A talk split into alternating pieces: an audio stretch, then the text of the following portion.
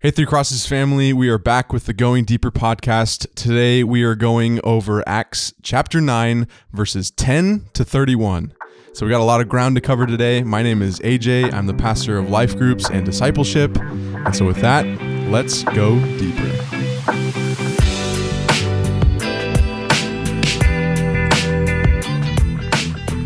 Well, joining us today in the podcast studio to talk about the unlikely hero, the transformation of Saul into Paul out of Acts 9, uh, verses 10 to 31, is not Pastor Danny Strange this time. It is Pastor Larry Vold. Woohoo. Pastor Larry, welcome back to the podcast. Thank you. It's great to be back. Thanks. It's been a minute.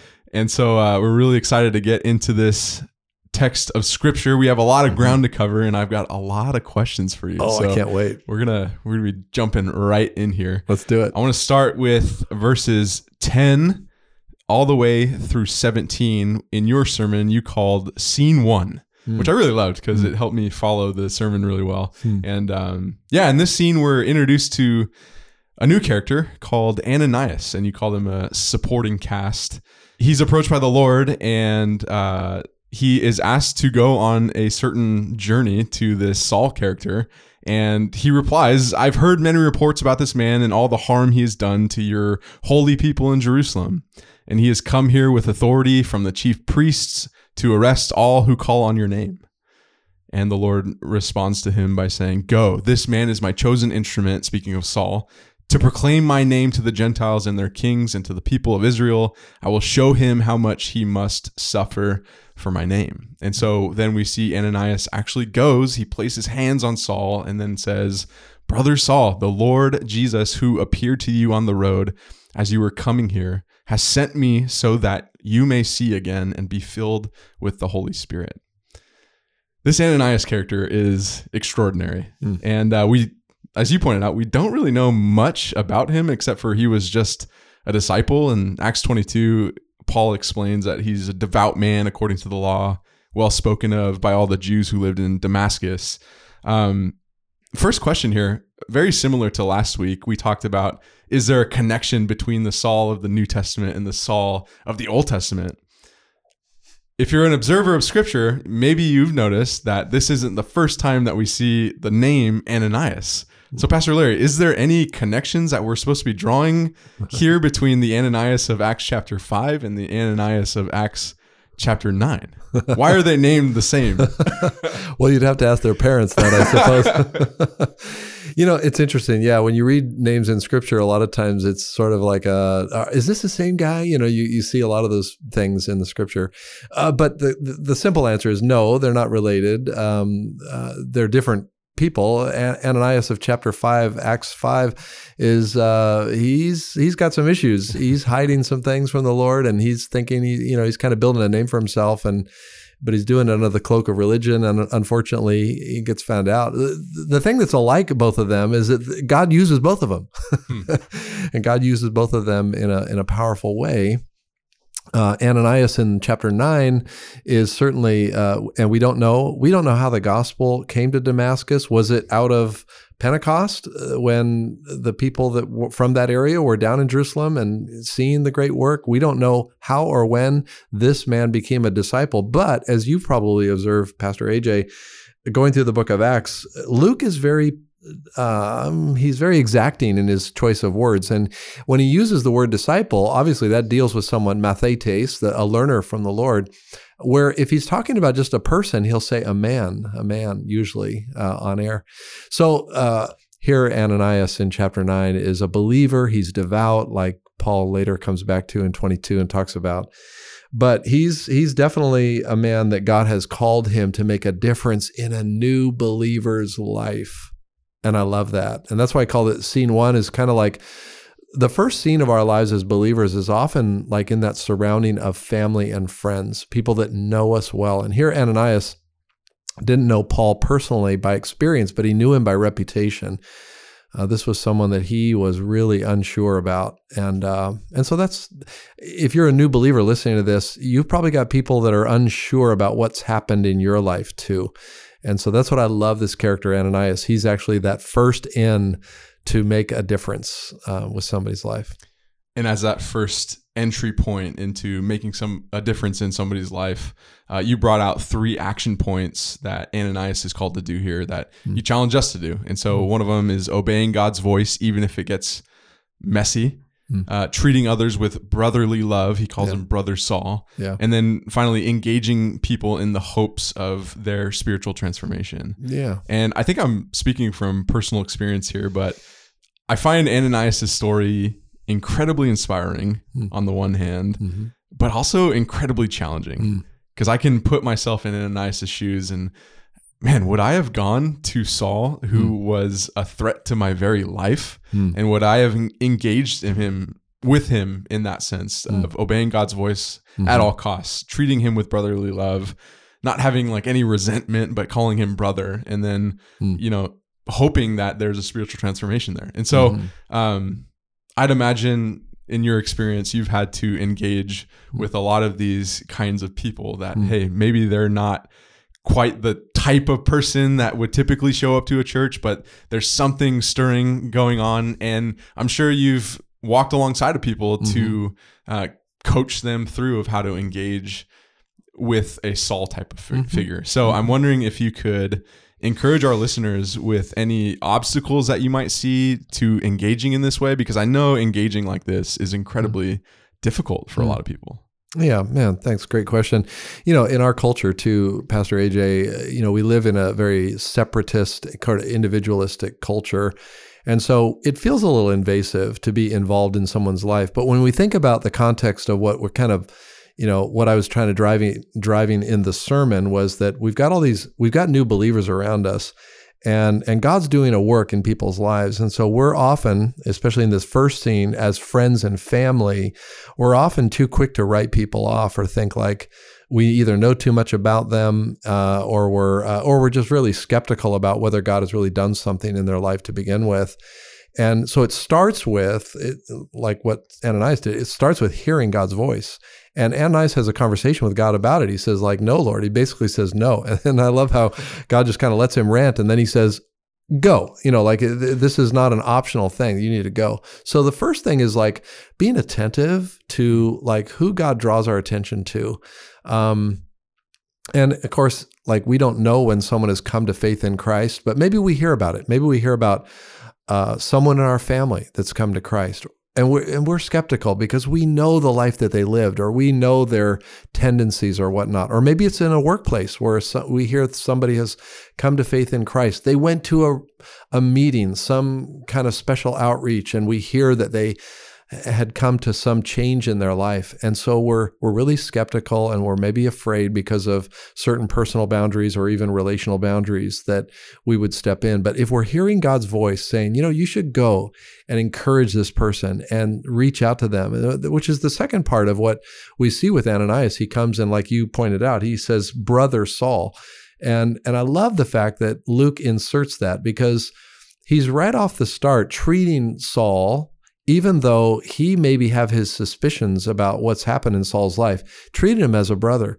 And I think I can learn a lot from that too. I've learned um, over the years when I talk to people who I'm not sure of their spiritual background or even their spiritual condition in the moment, to treat them as if they were a believer. And I, by that, I don't mean that I should impose upon them the thought that they are a believer when they're not, making them feel awkward that way, but just letting them know that there's no barrier between me and them, that there's no uh, anything in their life that would keep them from keeping my arm around them or, or saying, "Hey, you can be my friend." And then just the fact that you know he he lays his hands on Saul, and and then this transformation happens. We're actually witnessing what I think really is the conversion of Saul here, where his eyes are opened and he gets up and he's baptized.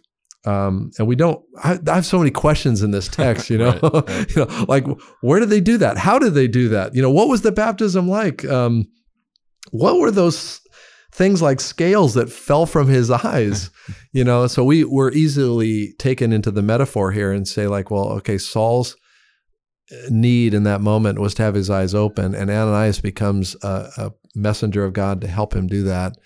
Um, and I just love that imagery. I love the fact that we can actually have a part in people's dramatic spiritual transformation in their life. Um, and so by accepting them, loving them, uh, and then actually going to them, following the voice of the Lord. And then I love how it, that little scene ends with Saul getting something to eat. Um, in that moment, after taking some food, he he was uh, he regained his strength. Um, and so there's there's this holistic sense of what we do with new believers is that we're car- we're not just caring about a Bible study, but are they well nurtured? Are they cared hmm. for? Mm. Are they loved? Are is are the, the basic essentials being covered in their life? So I'm probably talking too much, but anyway, that I love that first scene because it kind of in with our family and friends, which by the way is the hardest place to really live out our witness with our immediate family. And like I bring up on Sunday, like how many of us have people in our families that that's kind of like the no way nowhere you go in a discussion. Um, there's just a lot of doors that are locked. And so when someone in our family comes to faith in Christ, that often is a very, very awkward moment, both for the family that does not believe and for the member that does believe, and helping them to see that true transformation has taken place. Because our families know us, they know our idiosyncrasies, they know our past failures. And they're maybe just waiting for the shoe to drop and just you know reveal that this is just kind of a passing fad in our lives. I know equally as challenging as the story of ananias is was your observation that um, saul seems to be a passive recipient here mm-hmm. and so this whole series is geared around looking at what saul does mm-hmm. and uh, you know how saul transforms into paul and yet we see here that he's receiving from Ananias or he's receiving from God. It says he's praying. Mm-hmm. Uh, in a vision, he sees a man named Ananias, so he has a vision, mm-hmm. and uh, then the scales fall from his eyes. He could see again. Uh, he got up. Presumably, somebody baptized him and uh, you know found him some food to regain his strength, like you're saying. Mm-hmm. Um, and I call this challenging because I feel like sometimes our tendency is to just go and act. You like want to do something. You want to mm-hmm. fix the problem, mm-hmm. mm-hmm. and yet it's so challenging sometimes mm-hmm. to passively mm. wait. Mm. And so I'm wondering if you could mm. flesh that out a little bit. What does it mean that Saul in this instance is passive, mm-hmm. and uh, how do we wait well? How do we yeah. wait on the Lord well? That's great. Yeah. If you're listening to this and you're kind of a new believer and things aren't moving as fast as you want them to move for your life, like, why aren't people embracing me? Why are I not getting a little more attention here? Don't people understand that I, I'm a new believer? And, you know, you might be having some of those feelings. And later in the text, we'll talk about even like in church settings, like we feel like we're outsiders or we feel like people have not embraced us. And so there is this quality of the of a new disciple that must be passive in the sense that, and you're not always passive, but in these initial stages, it's good to wait on the Lord. It's good to let the Lord open up doors, bring people into our lives. Um, and so I would just say, like, uh, notice that Saul here is praying. He's in a place of in in the midst of his, early moments of being converted to to the faith, he's waiting submissively to enter into the things that God has prepared for him.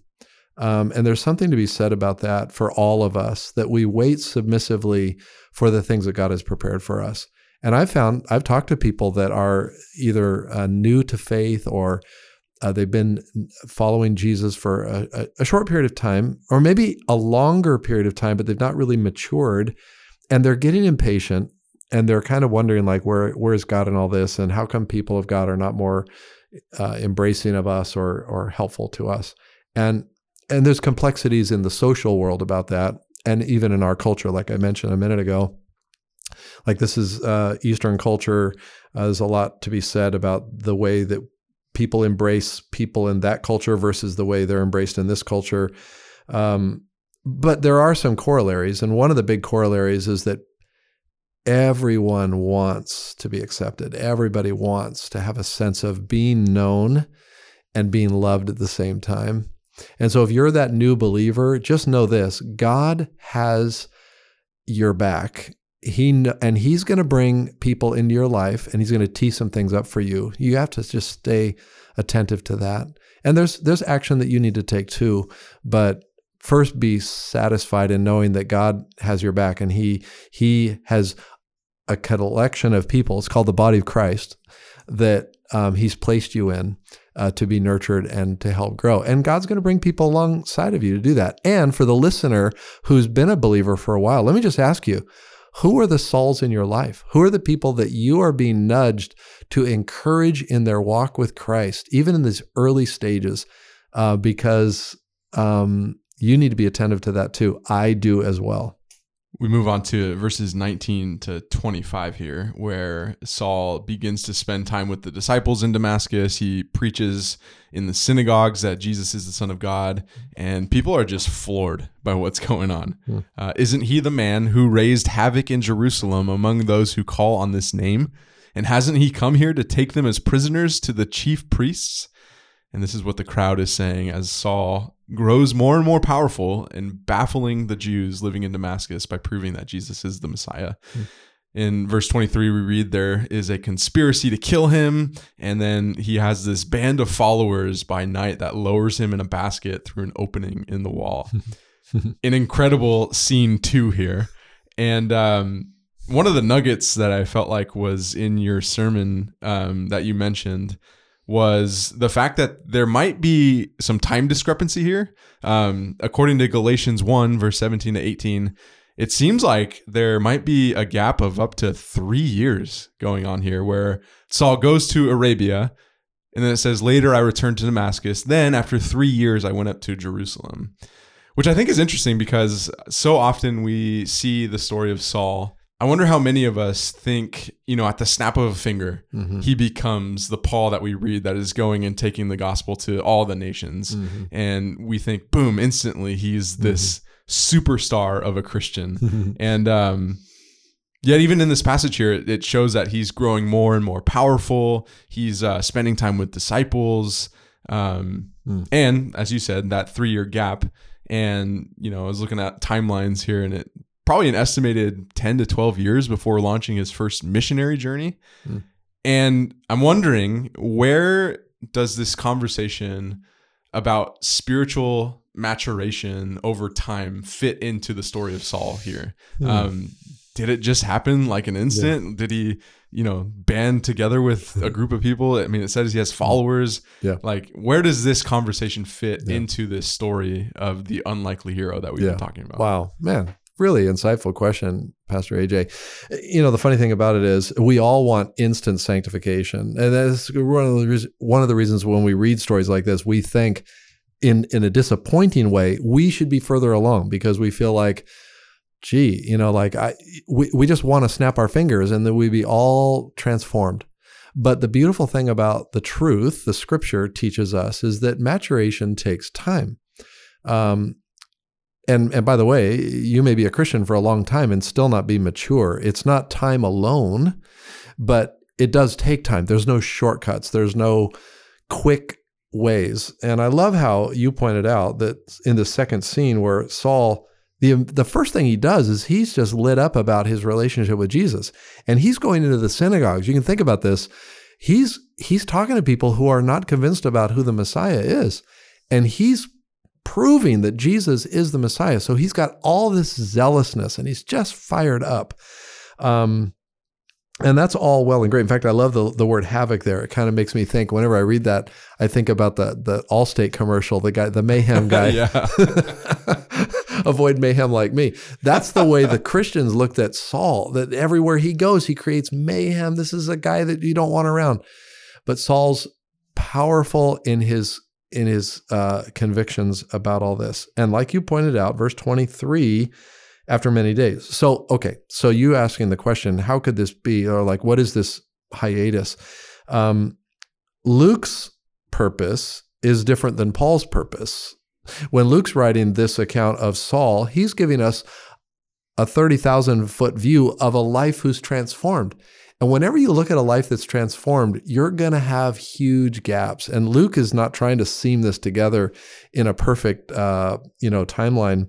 Where when we read Paul, Paul's purpose in Galatians is to give them a more settled view that there's been a maturation process in his life. And that when he comes to 220 and says, you know, I've been crucified with Christ, and no longer I who live, but Christ who lives in me, that's got to have so much baked into that in terms of what does it mean to be crucified with Christ. And Paul Paul had to learn that as a new believer. And we know that Jesus, you know, differently than our experience, Jesus Christ himself would have been a, a primary discipler of, of the Apostle Paul. But in similar fashion, we are discipled by people who have the living Christ in them as well. And so there is this beautiful uh, alignment that takes place um, where we meet with people and we come to see who we are and who we can be in Christ because of their relationship with Christ. And so when Paul, excuse me, when Luke inserts, and after many days gone by, the Jews conspired to kill him, he's fast forwarding like you said, upwards of maybe three years, um, where they decide, and Paul writes about this in Second Corinthians chapter 11, where he actually, maybe in conjunction with the, the leaders, the governing authorities, they decide that they're going to put Saul to death. Um, so I guess I would say to the question of where's the maturation process, it, it is invo- it involves trial, it involves hardship, it involves being kicked out of things uh, kicked out of conversations, kicked out of friendships, kicked out of relationships, kicked out of social media, kicked out wherever you're kicked out of because people don't like what you have become or what you're becoming. And if you're a new believer listening to this and you think that because you're a follower of Christ, everything's going to be sweet and rosy in your life, um, that's just not biblical. And I love even at the start where God reminds Ananias to say, He is speaking of Saul, he's my chosen instrument, and I will show him how much he must suffer for my name. So one of the one of the most important maturation processes is in our life is affliction and suffering. so if you're here and you're listening to this podcast and you're going through a season in your life where it's really rough right now, that's probably the most beautifully enriched time for you to grow deeper in your faith. And that's what we get a little snapshot of that with Saul here, who's becoming Paul. And we don't have a lot of detail around it, but we know that his followers got around him and they they literally intervened and got him out of there to save his life. And that's where I wanted to gear the next question because it seems like there's another supporting cast in scene two. Just like mm-hmm. Ananias was in scene one, mm-hmm. we have quote unquote his followers yeah. intervening on Paul's behalf. Hmm. And um, you mentioned three different ways again of engaging based on hmm. how these followers engaged. Mm-hmm. Um, one of them was you know actually physically doing something for somebody, mm-hmm. literally laying somebody down through a roof or whatever is going on in that scene. Mm-hmm. But um, you also mentioned intercession and sincere acceptance. Yeah. And I think those might be a little bit more difficult concepts to wrap our minds mm-hmm. around. Yep. And so I was wondering if you could flesh out those a little bit, um, yep. and maybe how has intercession and sincere sincere acceptance looked like in your life? Yeah, thank you, man. Those are great questions too.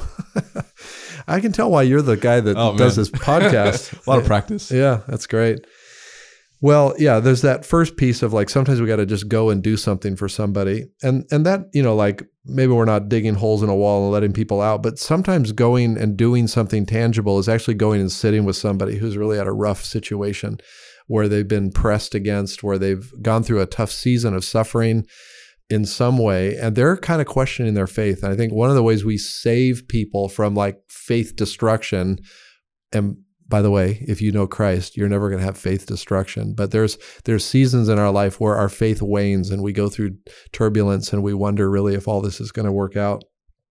And I think we play a big part in actually personally, sometimes physically intervening for people, showing up at their doorstep, showing up at their workplace. I've shown up in a lot of weird places, Pastor AJ, where I just felt like somebody needed to know that I was desperate for where they were and I wanted to meet them.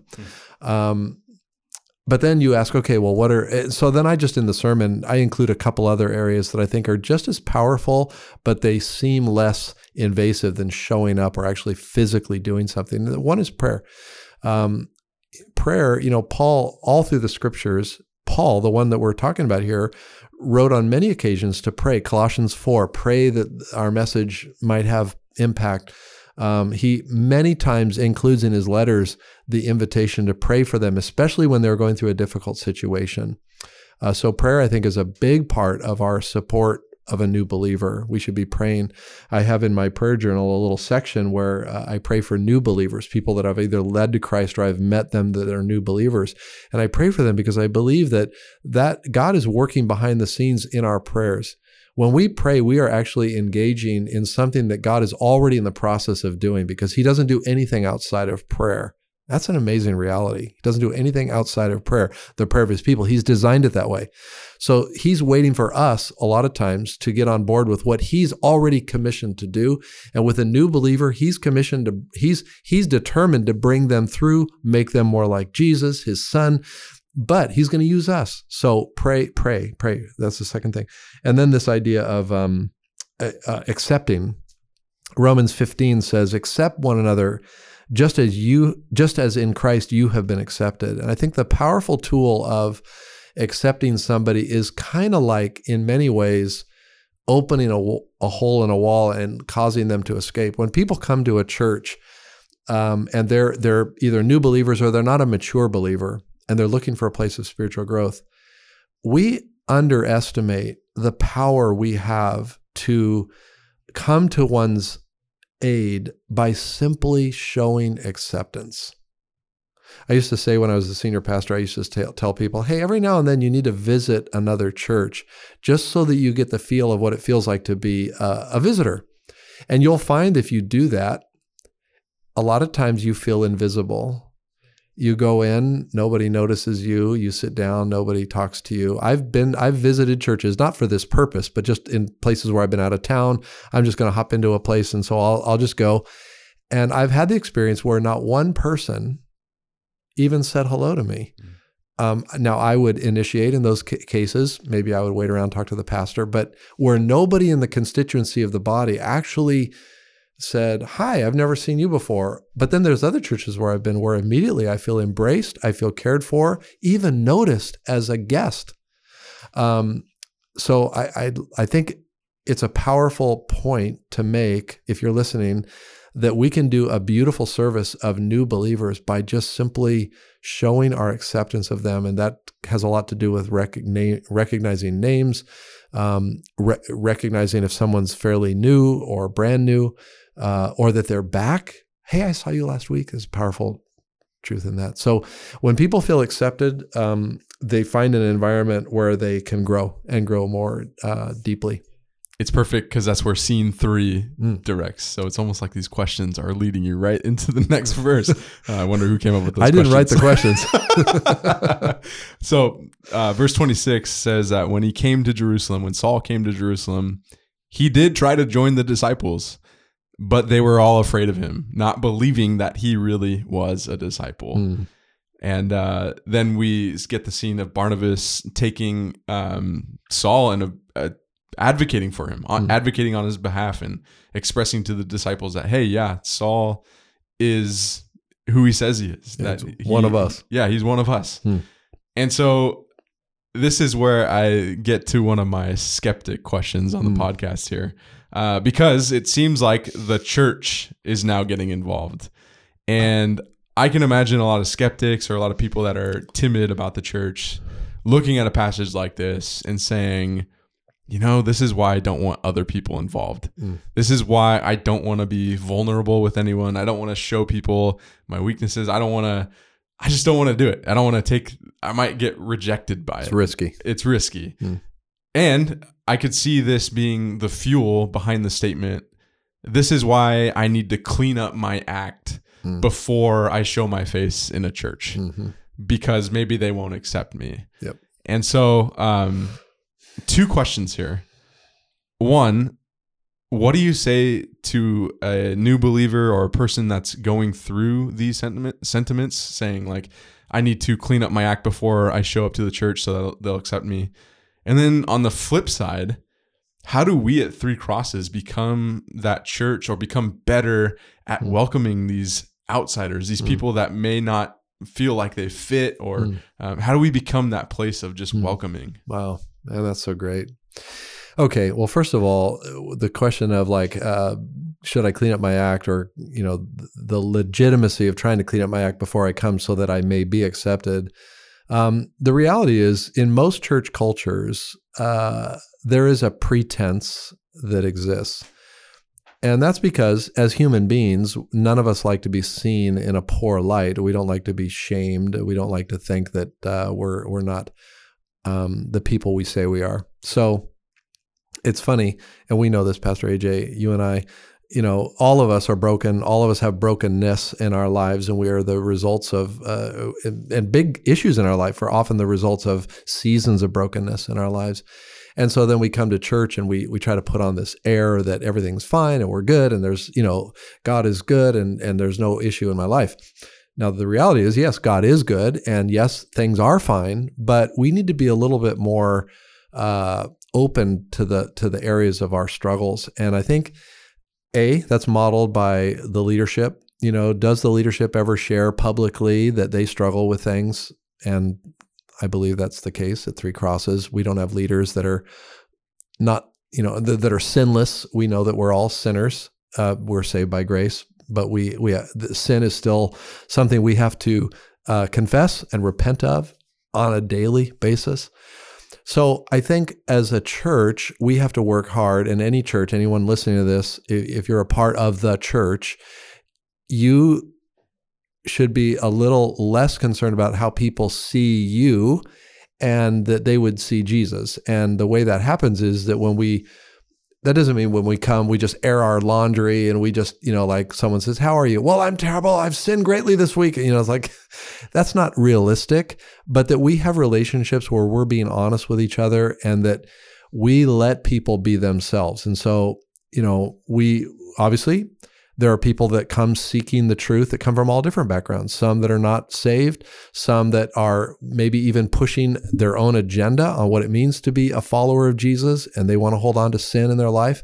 And so we have to be careful that we don't become judges, but that we we we receive people where they are. Um, as a church family, the way we model that, I think, is by being uh, radically embracive to people. Um, and and I don't you know it's hard to describe how this looks like because we can also become a turnoff if we're just like clamoring on people mm-hmm. because sometimes people come and they want to be a little anonymous. They don't want everything to be seen in their lives. So it's kind of like listening and watching for cues, you know. And so my little personal thing is that when I feel like a person is opening up to me, I continue to engage. When I feel like there might be a little invasiveness there or they're pulling the shade down a little bit, um, or I can t- sense in their body language that they're wanting to move away. Uh, I, I, release them, you know, and and just kind of. And I think if we can just, this is a, an art and it's a beautiful thing that the Holy Spirit allows us to do. That we just all of us should be conscious of that. Um, as a pastor, and I'm probably going way too long on this point, AJ, but I'm going to talk as a pastor. Sometimes the pastor, you know, is kind of surrounded, and the and often the pastor, including myself, or a pastor is wanting to look for those people that are not engaged mm. so that we can have impact with them. But sometimes we as believers don't allow our pastors or leaders to do that because we're just always wanting to engage them ourselves. So, you know, it's a delicate balance because it's not like I remember one time, AJ, I, I preached a sermon and I talked about this very issue. and afterwards in the lobby, nobody talked to me. It was like everybody just thought I was like off limits or something. And it was really funny. So I had to like correct the way I came across in that moment that I'm not I'm not wanting to be left alone, but I, I want also to be have the experience of reaching out to others. When I bring a guest to church, sometimes the people are immediately attracted to me. They want to talk to me, but they there's my my guest is invisible to them. But I think we've come a long way in that. So I think we always like look and in a church like Three Crosses where there's so many people, we'll never run out of new people to meet. That's the beautiful thing. And so we should honestly engage people with greeting them and encouraging them.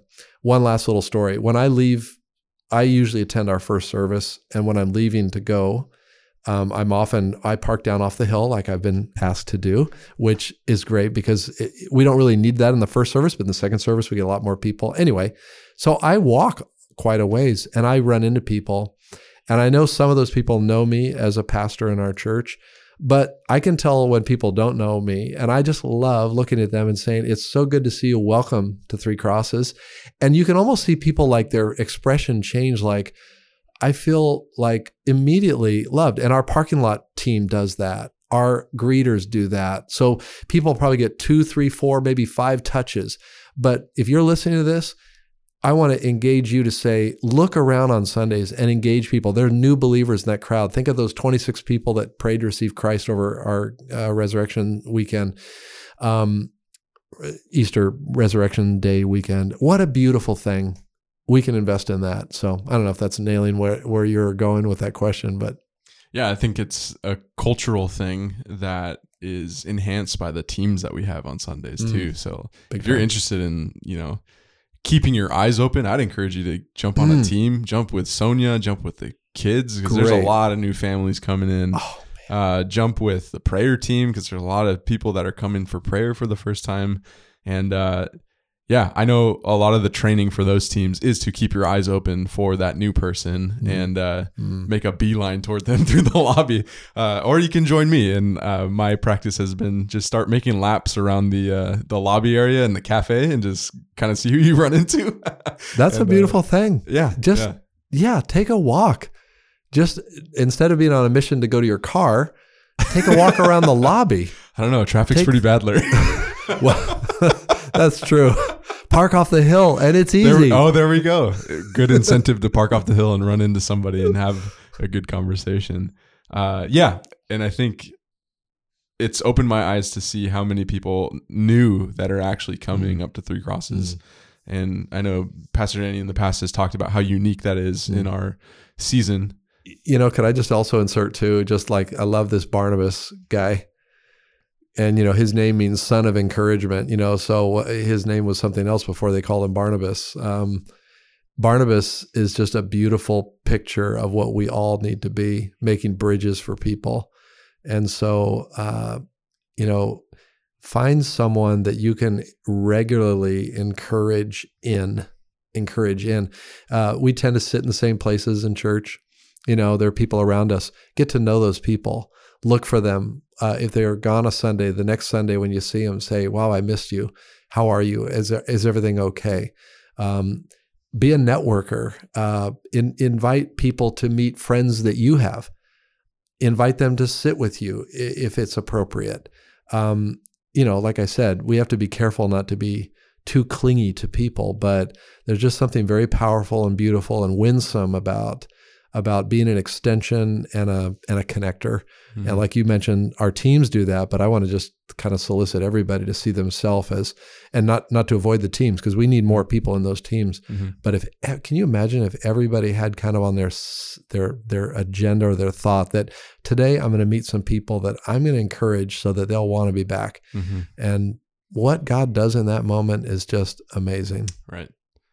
Yeah, and it kind of ends up at the last passage of this verse where Saul is progressively trying to make his way back into the community and um, doing that whole process while facing tremendous persecution, trying to kill him, mm. um, taking him to different places to try and flee this, mm. and then landing it on verse 31 that says, Then the church throughout Judea, Galilee, and Samaria enjoyed a time of peace and was strengthened, living in the fear of the Lord and, and encouraged by the Holy Spirit. It increased in numbers. And I can only imagine if we all had this Barnabas style attitude that mm. we would only see an increase in number. And so, mm. uh, Pastor Danny set the stage for this entire series um, by looking at the overview of Acts, saying, All right, will the gospel survive in Jerusalem? Will it survive throughout Judea and Samaria? And will it survive to reach the ends of the earth? And here we have the first instance where it mentions Samaria, and uh, we see the church being strengthened and increasing in number. And I love the journey that we've been on so far, talking about, you know, Saul starting off as a guy that's too far gone, we've seen his life flip completely upside down with God trying to rewrite his story and flip it right side up. And now we see this Saul character taking his first steps in faith, uh, experiencing a little bit of resistance and uh, not so easy integration into the church. And so, for this final question, I'm wondering if you have any encouragement to anybody out there that might be a new Christian, that might have their life flipped upside down, that um, said yes to the Lord, um, and are having a little bit of a difficult time here. And Mm. uh, Mm. what final words would you Yeah. want to say to that person? Well, thank you, Pastor AJ. I, I would say be patient. Um, the Lord is at work.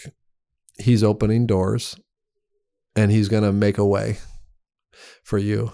If you belong to him by faith in Jesus, his son, he's going to be sure that you have the resources that you need. And even like what we read there in that last portion, what is true of the church is true of the individual. Um, you know, we are strengthened, we are encouraged by the Holy Spirit. We live in the fear of the Lord, and then we also grow. And so your growth is going to come. Uh, watch for um, opportunities, the doors that the Lord opens to you, and and don't be afraid. You know, to to walk through some of the doors that seem a little scary. Um, the doorway of of uh, of involvement is not easy for some of us, but there's a huge payoff in that, um, and it takes time. So give yourself patience. Be patient with yourself, um, and and watch God work. It'll be a blessing. Amen. Well, Pastor Larry, thank you so much for sitting down with us and walking through 21 verses. That's a lot of ground to Woo. cover, but we did it. And We so. Uh, Pastor Larry, thanks so much for having this conversation with us. My pleasure. Thank you, Pastor AJ.